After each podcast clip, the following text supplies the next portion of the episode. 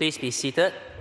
And uh, if you can, please turn your Bible back to Acts chapter 2, uh, page 1085 and page 1086. We'll be referring a lot to these verses.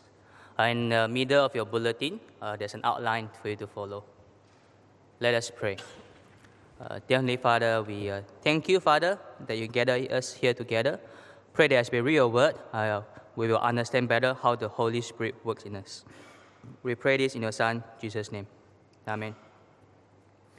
Do you wish that you had superpowers like Captain America, right, who has achieved the ultimate peak of natural human potential in terms of strength, speed, or reflexes? Or do you wish that you own the Iron Man suit, you know, that you, you can suit up any time, that powerful metal armor, and beat up all those thugs on motorcycles who mark your belongings? Beat them out to pulp. Maybe superhero characters like the Marvel ones doesn't appeal to you. Maybe you're not as childish as me. Uh, maybe I already see some blank faces. But what about those athletes who has great sporting abilities? Uh, do you wish that you are like them, uh, as able as them in physical abilities? Or what about having great intellectual strength? Uh, there's a show in China called The Brain it's a reality show about brain power. There's this amazing contestant who has this amazing mental arithmetic skills. He can calculate the answer of a 18 figure number divided by 11 figure number in his head. And guess how long it took him to do that in his head? 18 figure number divided by 11. I think if you just do it by hand, it will take you about how a few minutes. He took 8 seconds to do it in his head and write it down. Do you wish that your mind were as powerful as his? You see, who does not want to have great power, great ability, great gifts, like those we have seen on TV screen?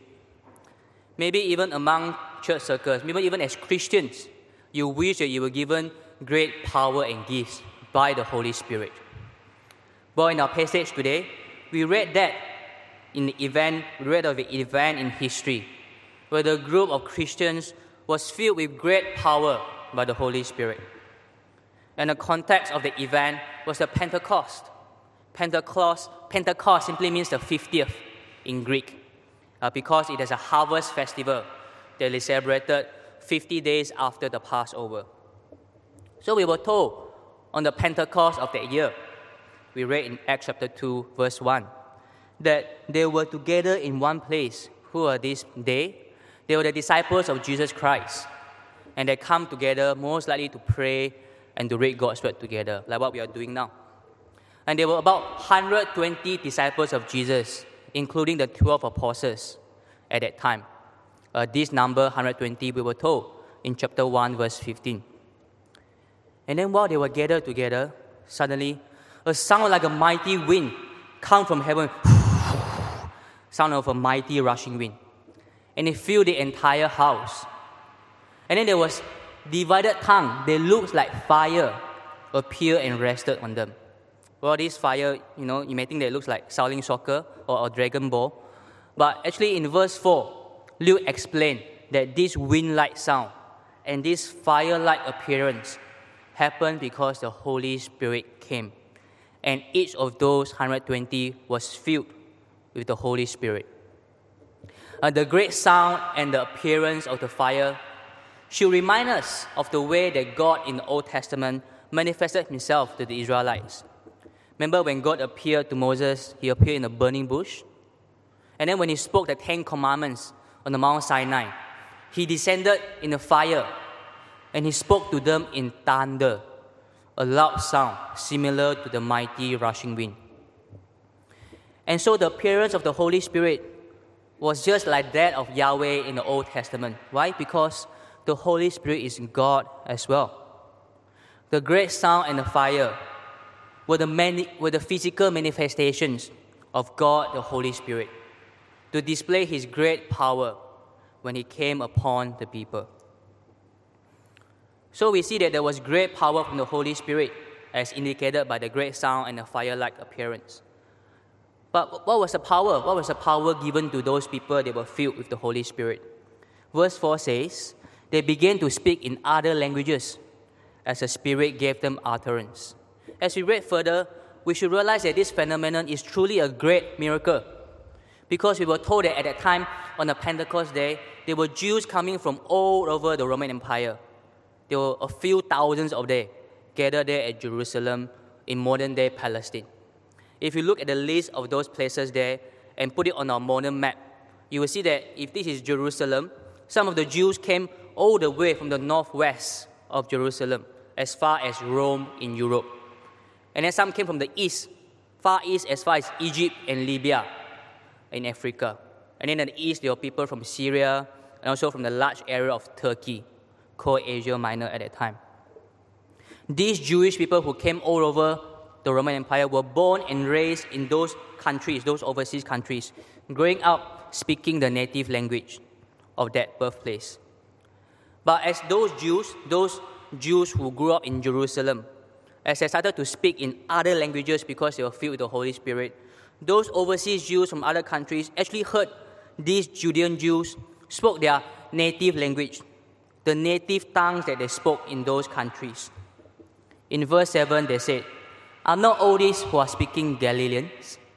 And how is it that we hear each of us in his own native language? Uh, the phrase own native language here is literally the language in which we were born in Greek.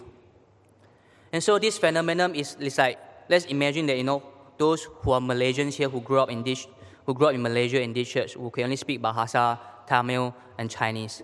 And then suddenly, one day, we, some of the Malaysians, some speak, start to speak in French, some speak in Spanish, some speak Italian, some speak in German. And then there were a group of European visitors to our church. And they totally understood what we are speaking in their own native language.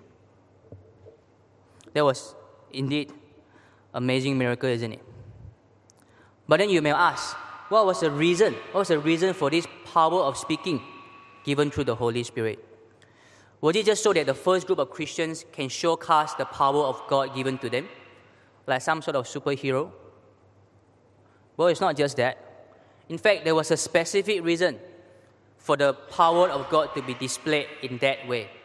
And that has already been foretold by Jesus a few days earlier. If you turn to chap- Acts chapter 1, verse 8, verse 8, Jesus said, You will receive power when the Holy Spirit has come upon you, and you will be witnesses in Jerusalem and in all Judea and Samaria and to the ends of the earth. What was the reason for them to receive the power of the Holy Spirit? It was so that they will be witnesses of Jesus. What are they to witness about? Well, just a few weeks earlier, Jesus had died on a cross and resurrected on the third day. And he appeared alive before them for the next 40 days. And just a few days before the Pentecost, Jesus ascended to heaven before their very eyes. And Jesus gave them this instruction in chapter 1, verse 8 for them to be his witness just before he ascended. Therefore, the disciples were to be witnesses of Jesus' death, resurrection, and ascension to testify that Jesus was indeed the one sent by God, that Jesus is God Himself.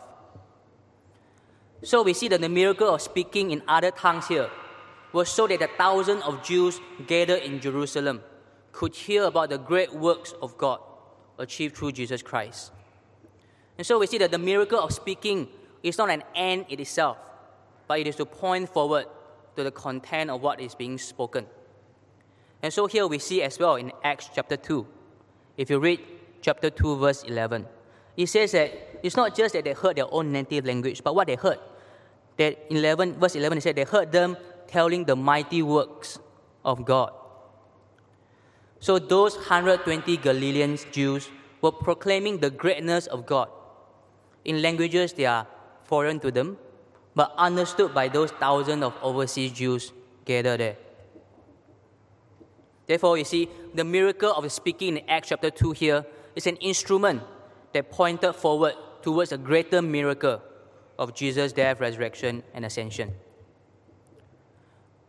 But, but the miracle did not end with the speaking of foreign languages. In fact, the miracle of speech, so to say, continued when the Apostle Peter spoke following that in verses 14 to 38.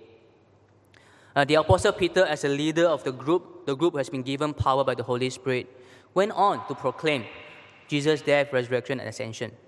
But then, more importantly, Peter explained why that happened and what was the significance. In Acts chapter 2, verse 21, he quotes the Old Testament saying, It shall come to pass that everyone who calls upon the name of the Lord shall be saved. And then if we jump to verse 38, he said, Repent and be baptized, every one of you, in the name of Jesus Christ, for the forgiveness of your sins. We know that Jesus died for the sins of the people and he was raised to life because forgiveness was secured by him. And he ascended to heaven to be the Lord of all universe, so that those who repent and turn to him will be reconciled to God. And so this message of salvation from Jesus Christ, Peter make it very clear when he preached the gospel for the very first time in his life. In fact, that was the first time in history that the gospel was preached with such clarity. You see, we usually thought that the supernatural phenomenon is in verse, verses 1 to 13, where the 120 spoke in languages unknown to themselves. But actually, the more supernatural phenomenon was the first ever preaching of the gospel by Peter. See, this was because it is only through the power of the Holy Spirit that come upon him that Peter was able to speak with such clarity and conviction about the significance of Jesus' death and resurrection. See, before this happened, we know well, don't we, from the gospel, how the 12 apostles, they were very blur blur. They were very blur blur about why Jesus need to die. Remember in the gospel, Jesus told them, I'm going to die and then rise again after three days. They're like, huh? What is he talking about? Okay, let's talk about who, who are the greater one among the 12 of us. You see, that was how ignorant they were about the significance of what Jesus would do for them. But then things started to change when they saw Jesus appear alive before their very eyes. And when Jesus started to explain to them from the Old Testament scriptures. But even then, even after they have witnessed Jesus' resurrection, the apostles had not yet shown with absolute certainty that they fully understood everything that Jesus has said and done. Even then, they have not shown with absolute certainty that they understood perfectly. It was only until the Pentecost, when the Holy Spirit has come upon them in power, that they saw clearer, they understood better what has been happening all this while. They remember all the Old Testament scripture that pointed to Jesus, and they believe more strongly about what Jesus has achieved for them on the cross. And you see, this great transformation of the apostles that were enabled by the Holy Spirit was already foretold by Jesus early on in our earlier gospel reading in John chapter 16. Jesus said in verse 12, I still have many things to say to you, the 12 disciples, but you cannot bear them now. But when the Holy when the, but when the Spirit of truth comes, he will guide you into all the truth. Therefore, we see that with the power of the Holy Spirit that come upon Peter and the apostles, they have greater comprehension and conviction of the gospel. And this remarkable comprehension and conviction is truly a supernatural phenomenon it is a greater miracle than the 120 speaking in foreign languages. Because the fact is that no one in this world, no one in this world in his own natural ability will be able to understand and believe truly in the gospel. See, the Bible tells us in 1 Corinthians that the salvation that comes through Jesus being crucified is something that no eye has seen, that no, eye, no ears has heard, and no heart of man can ever imagine. It's also written that the, the natural man like us can never understand the spiritual truths of God unless the Holy Spirit enables us to understand the great spiritual significance of the gospel. And so we see how Acts 2 here was a fulfillment of Jesus' promises, right? Especially in Acts 1 and John chapter 16. That's our point 2, point A. However, the coming of the Holy Spirit with power was not only a fulfillment of Jesus' promises, it was, only, it was also a fulfillment of prophecy in the Old Testament, all the way back there. Let us now go back to our passage in verse 13, in Acts chapter 2, verse 13. Some of the Jews, some of the overseas Jews who heard those various languages, they mocked the disciple of Jesus. They said, They are filled with new wine, they are drunk. And then Peter stood up and responded in verse 15 These people are not drunk, as you suppose, since it is only 9 a.m. in the morning, about this time. But actually, we know that it can happen to some, lah, getting drunk this early morning if they drink from midnight all the way until now, isn't it? But this statement of Peter, therefore, was not meant to be a foolproof way of saying that the people was filled with the Spirit and not with the wine. Probably the charge of drunkenness uh, was made by the crowd against them to poke fun of them. It was made half mocking them, half jokingly. Therefore, I guess Peter responded in good humor, isn't it? By saying that it was too early for them to be drunk.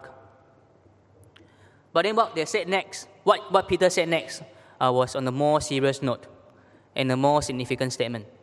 He said that they were not drunk. Why? Because what was happening to them was a fulfillment of the prophecy in the Old Testament by the prophet Joel. Uh, we read here that Joel prophesies that there will come a day when God will pour his spirit on all his people, on sons and daughters, on young men and old men. The prophecy of Joel was truly a momentous event to look forward to. Because in the Old Testament times, only a selected number of people were filled with the Holy Spirit. They were the people like the prophets like Isaiah, Ezekiel, Jeremiah, and Joel himself. And also leaders like Moses and David. Apart from this special group of people, the hundreds of thousands of Israelites were simply not given the Holy Spirit back in the Old Testament times. And also in the Old Testament, those who were often filled with the Holy Spirit were given a special task to do, like leading the nation or, or speaking the words of God as a prophet.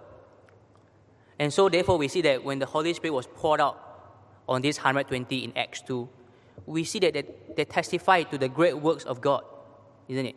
They speak the word of God. But then, as we read further, it was not only the 120 here who were given the Holy Spirit. We read later on that actually 3,000 more Jews received the Holy Spirit. But what happened to those 3,000 after they received the power of the Holy Spirit? Let's go to Acts chapter 2, verse 38 to find it out. After Peter explained the significance of Jesus' death and resurrection, he said in verse 38 Repent and be baptized, everyone of you, in the name of Jesus Christ, for the forgiveness of your sins. And you will receive the gift of the Holy Spirit. And so, verse 41, Luke wrote that those who received Peter's word were baptized, and they were added that day about 3,000 souls. So we see here that these 3,000, they will have received the Holy Spirit because they repented and believed in Jesus. But as you read on, as far as we were told, they did not miraculously speak in other foreign tongues like those 120. So you may wonder, what was the significance of these 3,000 receiving the Holy Spirit? If they, did not become, if, they did not, if they did not become like prophets or leaders in the Old Testament times, and they did not speak in foreign languages like the 120. Well, we should know, we should, we should know that when all the people of God, they were given the Holy Spirit in the New Testament times, the significance was not so much about performing certain tasks or certain activities the significance was for the people to receive what God has done for them. Okay, so when New Testament times, when people received the Holy Spirit, it was not so much about performing certain tasks or activities, but more about receiving what God had done for them. And this we see, isn't it, in verse 38 to those 3,000, that the receiving of the Holy Spirit was a confirmation that God had given them forgiveness of sins through Jesus Christ. And this is also what was said in other parts of the Bible. In Ephesians 1, the Apostle Paul said that when the Ephesian Christians, when they first heard the word of truth, the gospel of their salvation, when they believed Jesus Christ, they were sealed with the Holy Spirit. The Holy Spirit is a seal that confirms that someone has believed in Jesus and is saved. Therefore, the greatest work that the Holy Spirit enables us Christians to do is to believe in the gospel of Jesus Christ. Paul also said in Romans chapter 8 that it is by the Holy Spirit that we call God Abba Father.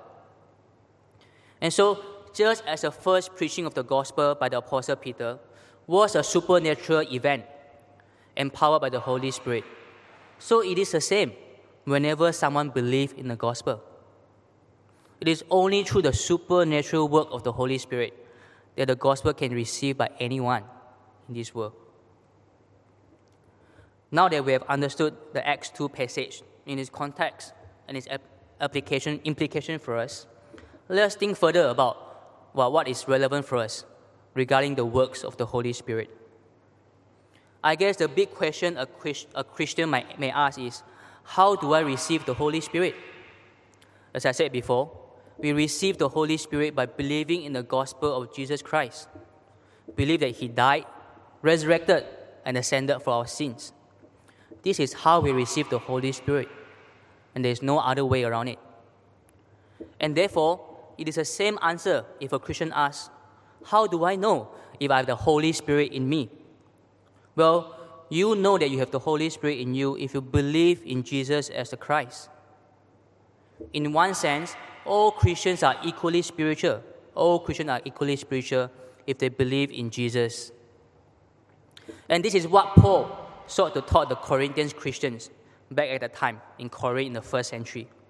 Uh, at that time in Corinthian Christians, some of them have the gift of speaking in tongues, some of them did not. And therefore, in the church, they thought that those who spoke in tongues were more spiritual than those who did not. And so Paul wants to emphasize this in 1 Corinthians chapter 12, verse 3. He says, I want you to understand that no one speaking in the Spirit of God ever says that Jesus is a curse. And no one can say Jesus is Lord except in the Holy Spirit. You see what Paul is emphasizing here? He said that it is not what language or what tongue you speak that determine whether you are spiritual or whether you have the Holy Spirit. What determines that you are spiritual is, is the content of what you say. It's whether you're confessing Jesus as your Lord. Therefore, everyone who is filled with the Holy Spirit must be able to say that Jesus is Lord. But not everyone who is filled with the Holy Spirit speaks in tongue. Some did, some didn't at that time. And so it should be the same for us now. But I guess there's one more yet important question. Uh, there's a concern for some Christians. Maybe the question is not so much how do I receive the Holy Spirit. Maybe it's not so much about how do I know I have the Holy Spirit. Maybe the question is how do I experience the Holy Spirit power more fully? As a Christian, how can I experience the power of the Holy Spirit full to the fuller sense? At this point, I want to say that, see, we must not define the experience of the Holy Spirit with our own assumption or with our own presupposition. We must let God tell us how we are to experience the Holy Spirit. And God tells us so by telling us how the Holy Spirit works in us. As I said earlier, that speaking in tongues and maybe other similar experiences, those things are only a minor part of the work of the Holy Spirit. The greater work of the Holy Spirit is in allowing us to embrace the gospel of salvation and to confirm our status as those who are accepted by God. Therefore, if you want to experience the Holy Spirit more fully, then it's by experiencing more the conviction of the gospel. It is to experience more of the joy of being saved by God. Listen to these Bible verses about Holy Spirit. God's love has been poured into our hearts through the Holy Spirit who has been given to us. When? When we have been justified by faith through our Lord Jesus Christ. Romans 5. And again, God has established us in Christ Jesus and has anointed us and has also put his seal on us and giving us and given us his spirit in our hearts as a guarantee. 2 Corinthians 1. And lastly, the Spirit Himself bear witness with our spirit that we are children of God and heirs of God. Romans 8. You see, time and time again, God tells us that the works of the Holy Spirit was to, is to assure us, is to establish us in God through the gospel of Jesus Christ. Therefore, what is the best way to experience the Holy Spirit more fully? It is to be acutely aware of how great the love of God was for us when we are saved in Jesus. It is to be more excited about the great hope we have in the kingdom of God. And these are all done by understanding God's word better in the Bible. as we allow God Himself to teach us more and deeper about that great salvation and its implication for our lives. Maybe many of you here are already doing that, doing what I've just said. But you don't think that you are but you don't think that by doing so you will experience the Holy Spirit in a fuller sense. Probably even because probably because of what other Christians say about what it means to be filled by the Holy Spirit. Probably others or even yourself think that you are lacking in Holy Spirit, that you belong to a group called the conservative Christians. Or you may be referred to those who are big in your head and knowledge, but small in your heart and passion.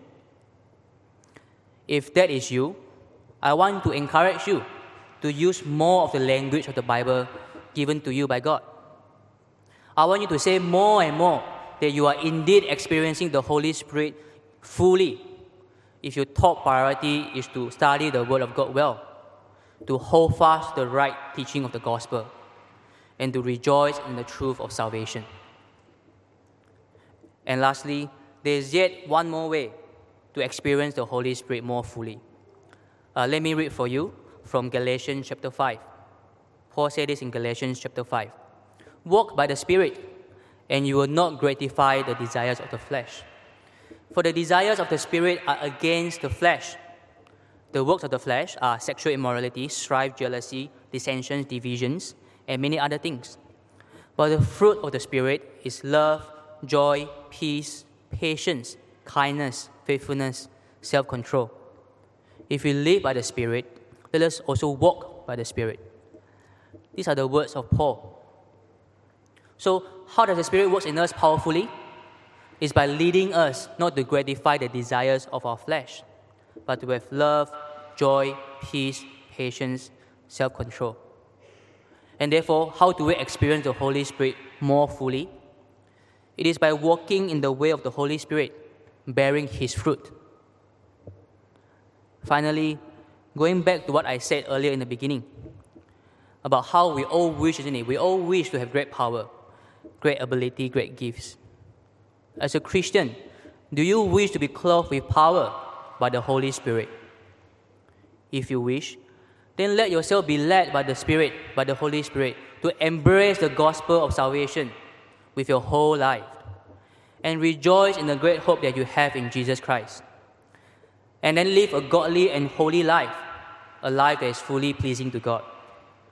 That is how, friends, we exercise the great power of the Holy Spirit in us. Let us pray.